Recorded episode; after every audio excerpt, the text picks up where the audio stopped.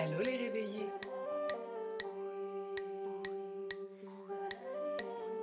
Je vous retrouve aujourd'hui pour un nouvel épisode de Spiritualité du quotidien.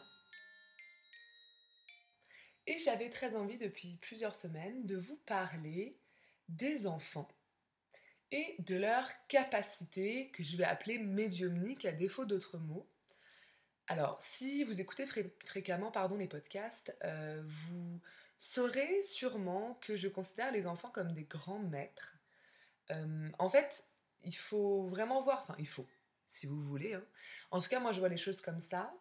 Euh, les âmes qui décident d'arriver sur Terre dans les incarnations, là par exemple des enfants qu'on a maintenant, c'est des âmes qui sont représentatives des, des étapes que la Terre est en train de passer, que l'humanité est en train de passer. Donc déjà, je considère que en regardant les enfants qu'on a autour de nous, on peut comprendre, on peut quelque part prendre le pouls de la planète Terre et euh, c'est vraiment des aides qui nous sont euh, apportées. Euh, c'est vraiment des âmes qui sont là pour quelque chose de précis et j'ai l'impression qu'il y a un petit peu des arrivées en vague. C'est aussi ce qu'on peut voir en termes d'astrologie, hein, parce que vous savez que, bah, alors vous savez ou vous ne savez pas, mais que parfois il y a des euh, planètes lentes qui vont avoir un impact pendant assez longtemps, pendant euh, une petite génération. Hein. Une petite génération, c'est quelques années. Et on va voir certains caractères arriver et avoir un impact assez fort sur les événements de la société en général. Eh bien, je trouve que rien qu'en regardant les enfants, on peut avoir un petit coup d'œil euh, sur l'instant T, ce, dont la Terre a besoin, mais aussi sur les, générations qui vont arriver après, c'est-à-dire euh, ce qui va se passer en fonction de qui ils sont, ce qui va se passer euh, dans quelques dizaines d'années. Et je trouve ça assez fou. Évidemment, les enfants aussi sont des maîtres, selon moi, parce que ils ne sont pas conditionnés au même titre que nous par l'illusion de la planète, par le voile de l'illusion. C'est-à-dire que ils arrivent encore tout neufs. Alors bien sûr qu'ils ont leur âme, leur vie antérieure, plein de choses qui, euh, conditionnent mine de rien. Mais c'est pas le même conditionnement aussi formel, matérialiste, etc. que nous adultes on est en train de défaire, de détricoter avec beaucoup de difficultés. Et du coup, il y a une liberté d'esprit, de pensée, euh, qui est assez, euh, assez enseignante, je trouve. Quand on voit comment un enfant vit, euh, comment il va vivre au gré de ses besoins, bah là, tout de suite, j'ai envie de manger. Mais par contre, dans deux heures, quand ce sera l'heure du repas, bah, je n'aurai peut-être pas faim. quand on voit le jeu, tout passe par le jeu. Il n'y a pas de, de volonté de, de, de, je sais pas, de parvenir à, à, quelque chose de plus. Non, tout est le jeu. Et, les capacités vont être euh, acquises grâce à ça d'ailleurs. Et les capacités vont être acquises grâce à ça, grâce au jeu. C'est-à-dire que si pour mon jeu, si pour attraper ce que je veux, j'ai besoin d'apprendre à monter sur cette chaise, etc., je vais le faire. Mais en tout cas, moi, dans ce que j'observe, il n'y a pas de volonté de faire pour faire. À part quand il y a le début de la comparaison avec les grands, moi, je veux faire comme les grands, je veux réussir à faire ça comme les grands. Et là, on voit que bah, y a un début de conditionnement parce qu'il y a un début de comparaison.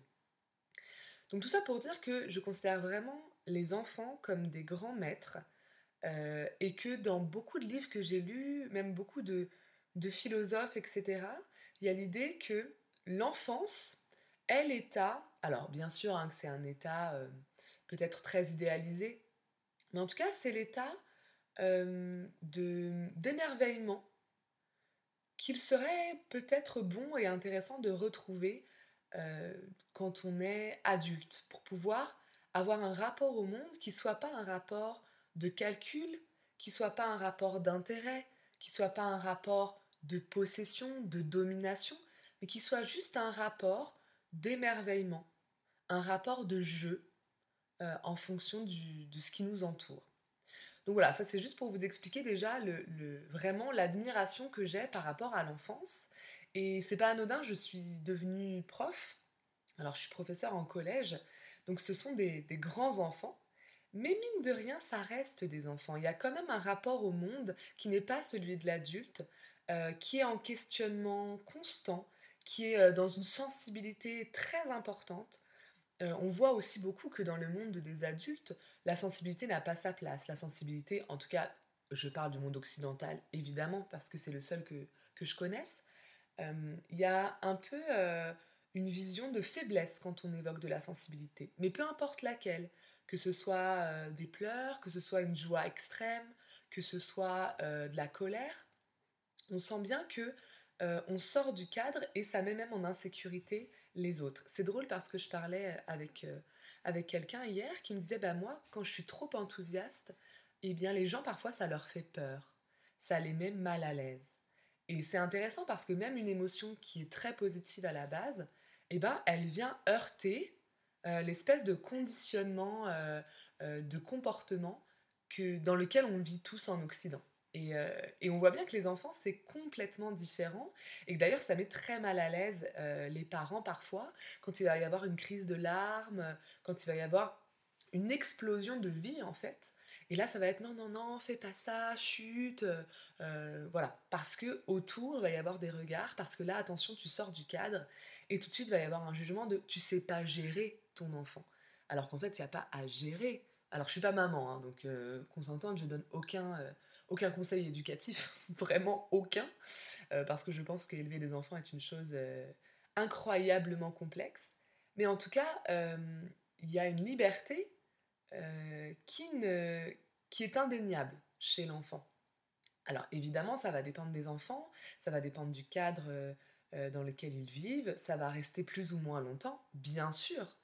Euh, je fais une grosse généralité, mais il y a cette sensibilité, et cette sensibilité, on la retrouve, je, je, constate ça en tout cas, chez les adolescents.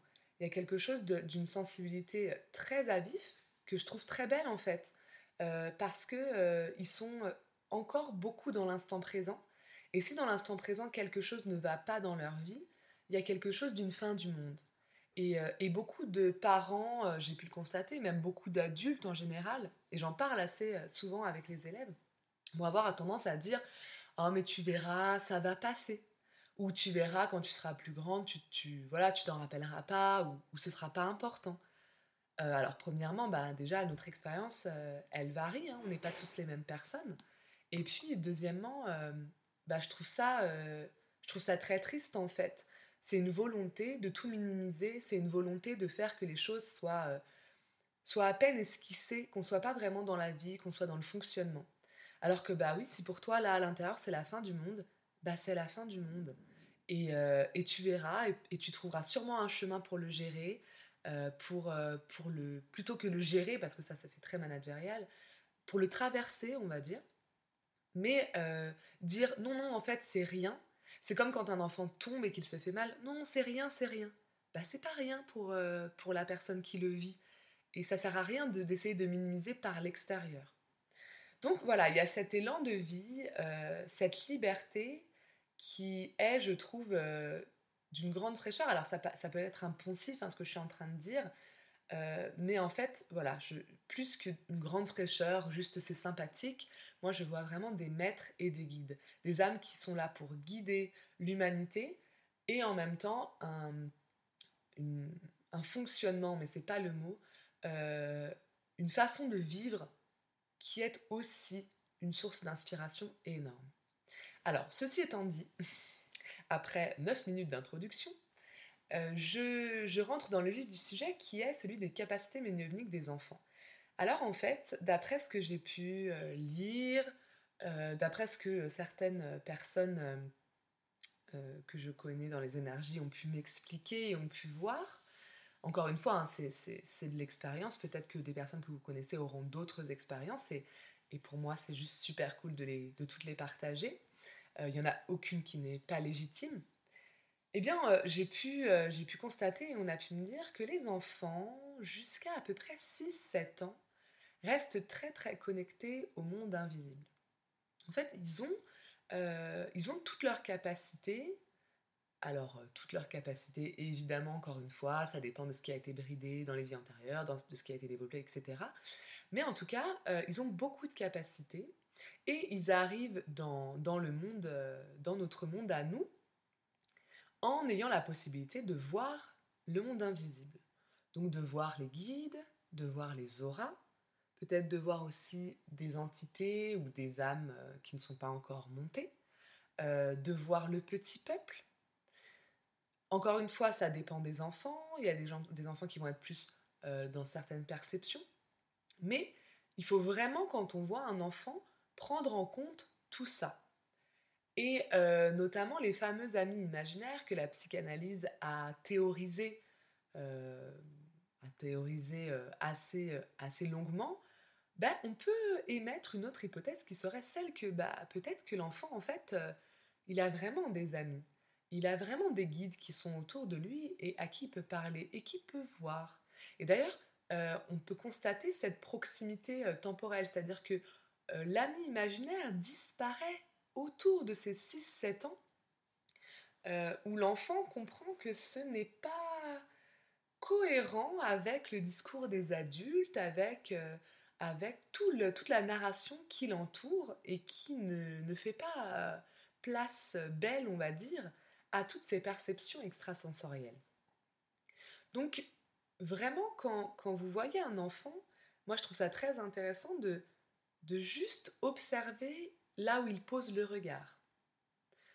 On va voir que parfois, il va regarder des endroits qui sont vides mais il va vraiment regarder, pas les yeux dans le vide, hein. il va regarder quelque chose qui se passe. Et si vous avez la possibilité, si vous connaissez des, jeunes enfants qui parlent peut-être déjà, euh, peut-être essayez de leur demander, qu'est-ce que tu vois là-bas? Est-ce que tu peux m'expliquer? Est-ce que tu peux me décrire ce que tu vois? Et ça peut être un exercice très intéressant. Euh, il y a aussi évidemment des enfants qui vont parler tout seuls. Alors parfois c'est vraiment tout seul, parfois c'est vraiment à eux-mêmes, et puis parfois pas vraiment. Parfois on voit qu'il y a une adresse, parfois on voit qu'ils jouent avec quelqu'un.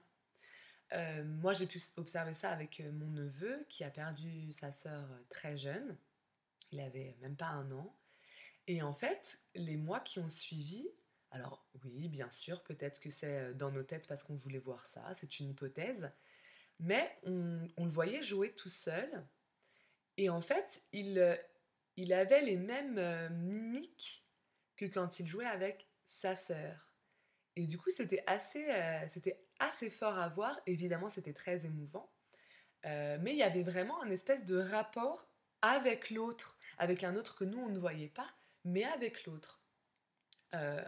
vous pouvez aussi observer les enfants qui, euh, qui observent les gens. Quand ils vont rencontrer une nouvelle personne, comment ils vont réagir? Euh, Qu'est-ce qu'ils vont voir de cette personne? Parce que quand on imagine qu'ils voient les guides, bah, il y a des guides qui sont un petit peu... Euh, voilà, qui ne ressemblent pas forcément à des humains, qui sont un petit peu étonnants, voire parfois un petit peu effrayants, ce qui ne veut pas dire qu'ils sont méchants du tout, hein. mais voilà, ça peut être dans notre iconographie, dans notre habitude des images, des images qui ne sont pas reliées à des choses spécifiquement positives.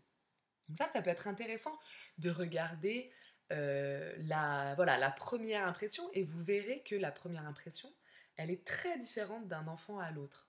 Encore une fois, moi je vais prendre euh, l'exemple de mon neveu. Je l'ai rencontré euh, la première fois, et eh bien, il, n'avait pas du tout envie de me voir, d'être dans mes bras. J'ai bien vu que je n'étais pas une personne sécurisante pour lui. Alors il s'est trouvé que euh, voilà, on a des vies antérieures en commun qui ont été un peu compliquées, etc. Mais hormis ça, euh, je pense qu'il a perçu quelque chose de moi qui a pu lui faire peur, qui a pu être compliqué. Euh, a contrario, il a rencontré mon amoureux et tout de suite, il a tendu les bras, etc. Pourquoi je vous donne cet exemple? C'est pour vous montrer que c'est pas. on peut se dire, bah oui, mais c'est la personnalité de l'enfant. Des fois, il y a des enfants qui vont avoir plus envie de faire des câlins et d'autres qui vont être un petit peu plus sauvages, on va dire, euh, euh, évidemment avec, euh, avec tout l'amour que j'ai pour ce mot. Et, et, les deux sont ok, bien sûr. Oui, tout à fait, la personnalité de l'enfant compte beaucoup, mais avec une personnalité, un enfant, il peut agir très différemment en fonction des personnes qu'il a en face de lui. Alors attention, ça ne veut pas forcément dire que les personnes sont bonnes ou sont mauvaises, mais pour cet enfant, à ce moment-là, cette personne va être safe ou pas. Et ça, je trouve que c'est euh, très enseignant de l'observer. Et c'est pour ça que c'est aussi, euh, moi je suis totalement, vraiment outrée. Encore une fois, je ne suis pas maman, mais euh, c'est ce que j'expliquais, enfin je, parlais de ça à une amie qui, qui, parlait de, qui est enceinte et qui parlait un petit peu de ce fameux club des mamans dans lequel elle avait un petit peu peur de rentrer. qui disait bah en gros tu peux pas savoir t'es pas maman alors c'est sûr que l'expérience de maman j'imagine qu'elle est elle est, elle est tellement transcendante etc mais pour autant je pense que tous les adultes font partie de ce que moi je vais appeler une communauté éducative. On est tous euh, plus ou moins liés, de près ou de loin, à l'éducation d'enfants. Et, euh, moi, je suis tata de, quatre, enfants, et, donc je, peux observer beaucoup, beaucoup de choses. Euh, et ça m'apprend énormément de choses. Et du coup, je pense que on peut partager, faisant partie de cette communauté éducative, on peut partager nos expériences de cette éducation-là, même si, voilà, c'est important pour moi de le dire, ce n'est pas une éducation de maman, mais une éducation de tata, ce qui est très différent. Et donc ce que je disais, c'était que, ben moi, c'est vrai que ça me fait mal au cœur quand je vois des enfants euh, qu'on oblige à dire, euh, encore une fois, on en parlait hier, c'est drôle, mais qu'on oblige à dire bonjour. Euh, bah non, euh, enfin à dire bonjour à faire un bisou plus précisément. Ben, imaginez qu'on vous oblige à faire un bisou à une personne euh, dont vous savez qu'elle n'est pas safe pour vous. C'est vraiment difficile, c'est vraiment angoissant. Et si vous mettez sur... Euh, enfin, si vous ajoutez cette notion-là de l'enfant qui est capable de voir au-delà du voile de la matérialité et qui capte certaines personnes, certaines personnes différemment de d'autres, etc., euh, bah oui, il voit bien ce qui pour lui sécurisant et ce qui ne l'est pas.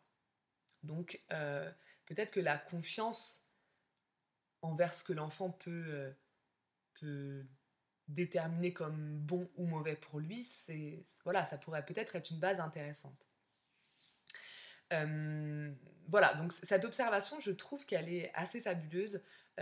comment l'enfant va accueillir les nouvelles personnes dans son entourage et, et vraiment les réactions parfois très forte hein, qu'il peut y avoir et que nous, avec notre, notre mental d'adulte, on ne comprend pas parce qu'il n'y a pas eu de geste, il n'y a pas eu euh, euh, d'action qui aurait euh, pu traumatiser ou choquer l'enfant.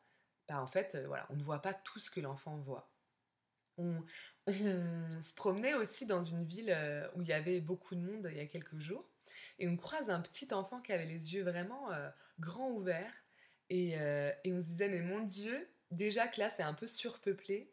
Euh, si euh, l'enfant perçoit euh, au moins un ou deux guides par personne, tu multiplies par trois, il doit être complètement bah, ahuri en fait, et il doit voir tellement de choses différentes, ça doit être assez fou de se remettre dans le corps de, cet enfant-là. Enfin voilà, c'est assez, incroyable. je vous disais aussi que les enfants parfois étaient en lien avec le petit peuple et ça, je vais prendre l'exemple de ma sœur. Quand elle était petite, donc j'ai une grande sœur, et quand elle était petite, donc elle avait une nourrice. Et un jour, la nourrice est allée voir mes parents un peu de manière alarmée et, et même un peu, enfin comment dire, choquée. Et elle leur a dit, mais votre fille, ça va pas du tout, elle parle aux arbres. Alors évidemment, à ce moment-là, bah, je l'ai déjà raconté dans un épisode de podcast, je crois, euh, cet épisode-là, cette anecdote. Euh, mais du coup, mes parents ont compris là que, bah, en fait, c'était la nourrice qui n'allait pas très bien parce que de se choquer de ça de la part d'un enfant, euh, c'est étrange. Et puis, bah oui, en fait, étant capable de percevoir ce qu'il y a au-delà du voile du visible, et ben l'énergie des arbres, l'énergie des plantes, le petit peuple, etc., etc., eh ben oui, les élémentaux, comme on dit ça, les esprits élémentaux, euh, ont, sûrement plus, euh, comment dire, d'attrait à aller euh, communiquer avec les enfants. on peut aussi penser aux animaux. Alors moi, j'ai pas pu en faire l'expérience, mais je pense que ça peut être vraiment intéressant de regarder comment les enfants vont interagir avec les animaux. Je pense qu'il y a une proximité aussi, une capacité euh, à pouvoir entrer dans, un, dans une communication que nous, on ne comprendrait pas. Euh, tout ça pour dire du coup que il y a ces capacités-là, et en fait ces capacités-là, elles disparaissent pas parce que euh, biologiquement, il y a un moment, ils peuvent plus voir. Non, c'est pas ça. il y a un moment, en fait, simplement comme ils, sont, euh, ils évoluent dans un monde, il et elle évoluent dans un monde où ces capacités n'ont pas de place, où en fait dès que euh, elles vont être évoquées, ou dès qu'ils vont parler tout seuls, ou dès que ils vont dire ah bah regarde là-bas il y a ça, etc. On va leur faire comprendre que ce n'est pas vrai, qu'il n'y a pas ça, qu'il ne faut pas dire ça, que ça ne rentre pas dans le cadre. Eh bien les enfants ils sont pas bêtes, c'est-à-dire que ils, savent très bien qu'ils vont devoir survivre dans ce monde-là et que ben, pour survivre dans ce monde-là, faut peut-être euh, fermer certaines portes parce qu'elles sont, pas, euh, sont pas safe pour eux. Donc en fait, ils vont être conditionnés, se conditionner à euh, être conformes au monde dans lequel ils évoluent. Il et elle évoluent encore. et du coup, ben, à force de fermer ces portes, eh bien, ces capacités vont revenir en sommeil, on va dire. Par contre, si il et elle évoluent dans un monde, dans, euh, dans un espace où tout ça c'est valorisé, où tout ça, ça peut exister, même si euh, nous, on n'a pas les capacités, mais de dire, écoute, moi je crois, qu'est-ce que tu vois Moi je peux peut-être pas le voir, mais est-ce que tu peux m'expliquer, etc. Euh, eh bien, là, les capacités vont perdurer Là, les capacités euh, vont peut-être même être développées et il n'y aura pas tout, comment dire, peut-être vous, si vous êtes ouvert et ouverte à certaines capacités, vous aurez remarqué que elles réapparaissent souvent après l'adolescence. C'est-à-dire que on va se rappeler après l'adolescence que quand on était petit ou petite, on voyait ça, on avait fait ça comme expérience, mais qu'à un moment on a tout fermé. Bah oui, on a tout fermé parce qu'on a eu peur, parce qu'on a vu ça avec les yeux des adultes, parce euh, on s'est conditionné euh, et que pendant tout un moment, bah, on s'est dit non, faut pas, euh, faut pas que ça existe quoi. et ben vous imaginez tout le temps en fait perdu. il faut tout réapprivoiser, il faut réapprivoiser les étapes de peur, etc., etc. Alors qu'en fait, si c'est quelque chose que vous expérimentez depuis que vous êtes né, bah il n'y a pas cette peur. Il n'y a pas cette peur qui est en fait une peur de l'inconnu, très clairement. Donc, euh, si vous, vous avez des enfants ou si vous euh, faites partie d'une communauté éducative, comme, je dis, euh, bah, ça peut être intéressant, bien sûr avec le consentement des enfants, des parents, d'évoquer ces choses-là, de poser des questions, ou alors juste d'observer si vous voulez pas être intrusif, si vous voulez pas perturber, etc. Juste observer comment ça se passe. Et puis au contraire, si cette, si cette communauté éducative, elle est euh, totalement ouverte à la spiritualité, à ce type de spiritualité-là, etc., ben, ça peut être très intéressant euh, de, faire exister l'enfant, de laisser en fait, c'est pas faire exister, c'est laisser l'enfant exister tel qu'il est, en lui posant des questions, en, euh, en le laissant tranquille s'il parle tout seul ou à quelqu'un que vous ne voyez pas, peut-être même partager vos propres expériences, etc., etc. Voilà c'est ça pourrait être vraiment intéressant et vraiment bienveillant parce que ça permettrait à l'enfant de d'être entièrement lui-même tout le temps. Alors bien sûr que ça fait peur, bien sûr que dans le monde occidental dans lequel on est, euh, ça fait peur tout ça et on ne sait pas euh, où sont les limites du réel, de, de l'imaginaire. Ok, d'accord, oui, euh, mais c'est pas grave. En fait, j'imagine que dans l'éducation, il y a beaucoup beaucoup de choses qui font peur, qu'il y a beaucoup de situations où on ne sait pas si on fait le bon choix. Et eh ben, si ça, ça vous appelle, euh, en tout cas, je vous invite déjà à la première étape qui est celle de l'observation. Moi, je, suis passionnée quand je regarde des enfants euh, jouer et jouer euh, tout seuls, notamment. et les enfants, dès très petits, 1, hein, 2 ans, 3 ans, cette liberté-là, des enfants qui ont été, qui sont élevés dans cette aussi liberté, bienveillance, et, et quand, on, quand on se pose juste pour regarder, je trouve qu'on apprend énormément de choses. Voilà. Donc je vous invite euh, vraiment à, avoir ce petit regard euh, et de considérer ces, petits choux là comme nos, comme nos maîtres euh, parce que je crois que je crois qu'ils sont venus pour, pour nous enseigner beaucoup de choses. Bah, écoutez, je crois que j'ai fini. J'ai dit un petit peu tout ce que j'avais à partager avec vous à ce sujet. Je serais ravie d'avoir vos retours. Je serais ravie que vous me partagiez euh, vos expériences, vos anecdotes et, euh, voilà, tout simplement euh, votre, penser au niveau des enfants et de leur capacité médiumnique. Du coup, je vous invite comme d'habitude à partager sur la page Instagram du podcast, Rêve Éveillez-vous podcast. Vous pouvez partager en commentaire sur toutes les plateformes de podcast, mettre des petites étoiles pour aider à le référencer, allez jeter un petit coup d'œil sur le Patreon, Rêve, Éveille et vous. Et puis voilà, et puis je vous souhaite une magnifique journée et je vous dis à bientôt pour un nouvel épisode du podcast Rêve, Éveille